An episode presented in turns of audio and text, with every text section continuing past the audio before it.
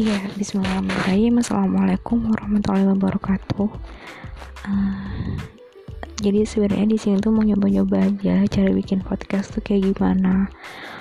Jadi um, sebenarnya bingung kan di tengah oh, bayang kayak gini bingung sebenarnya mau bikin kebermanfaatan apa buat teman-teman kayak gitu kan jadi coba membuat podcast ya semoga aja nanti bermanfaat lah ya. Oke okay, see you